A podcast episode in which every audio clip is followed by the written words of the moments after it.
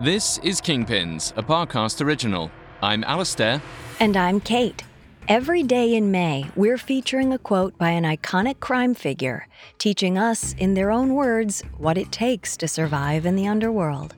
Today's quote is from American businessman and gangster Al Capone. During Prohibition in the 1920s and 30s, Capone was more than just a criminal, he was a celebrity.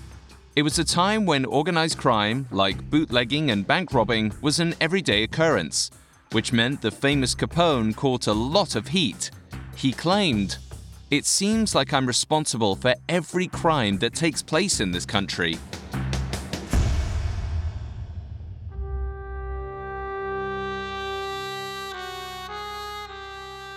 Capone didn't become a celebrity overnight. In fact, he had been working on his skills and contacts since he was a kid.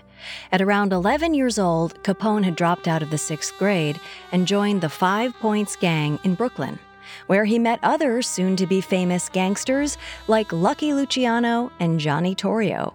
At 18, Capone was hired by a fellow mobster, Frankie Yale, to work as a bouncer and bartender at his Coney Island bar, the Harvard Inn. During one vicious bar fight, Capone had his face slashed by an upset patron. Afterward, Capone was left sporting a permanent and notable scar.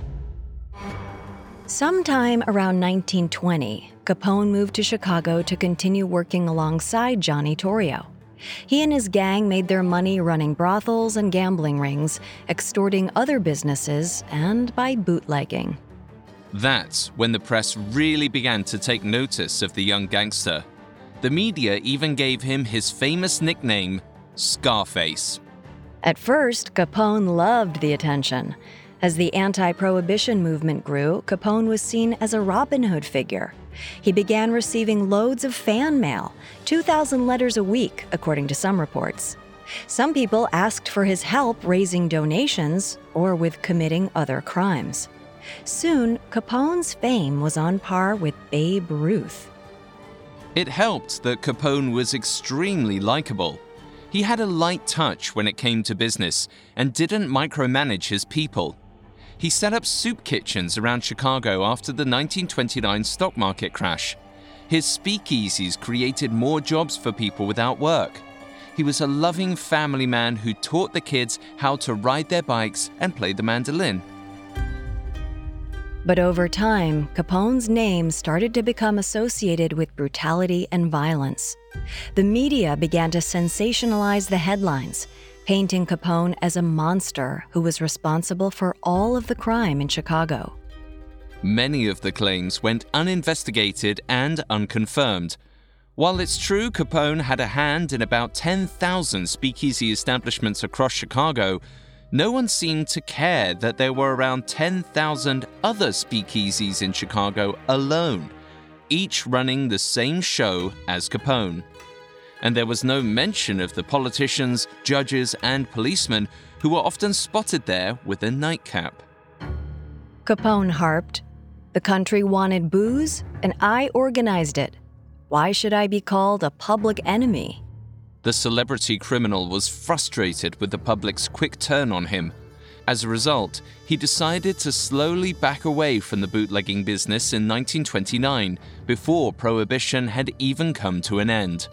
It did nothing to save his reputation. Over the next few years, the FBI kept trying to build a case against Capone. This was harder than it might sound. The FBI didn't have jurisdiction over prohibition violations, and any murders Capone had sanctioned weren't federal offenses.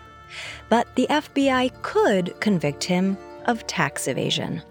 And they did. Capone was arrested in 1931 and spent the next 11 years in prison. After serving time on Alcatraz Island, he was released in 1939. He had served just under eight years. After that, Capone retired to Miami to live a quiet life with his family. But that time was short lived. Eight years later, in 1947, Capone died of heart failure in his sleep at the early age of 48. But the notorious criminal has been reincarnated dozens of times in fiction.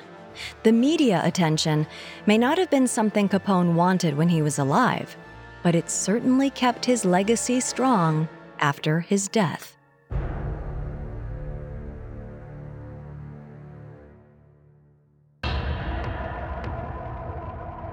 Thanks for listening.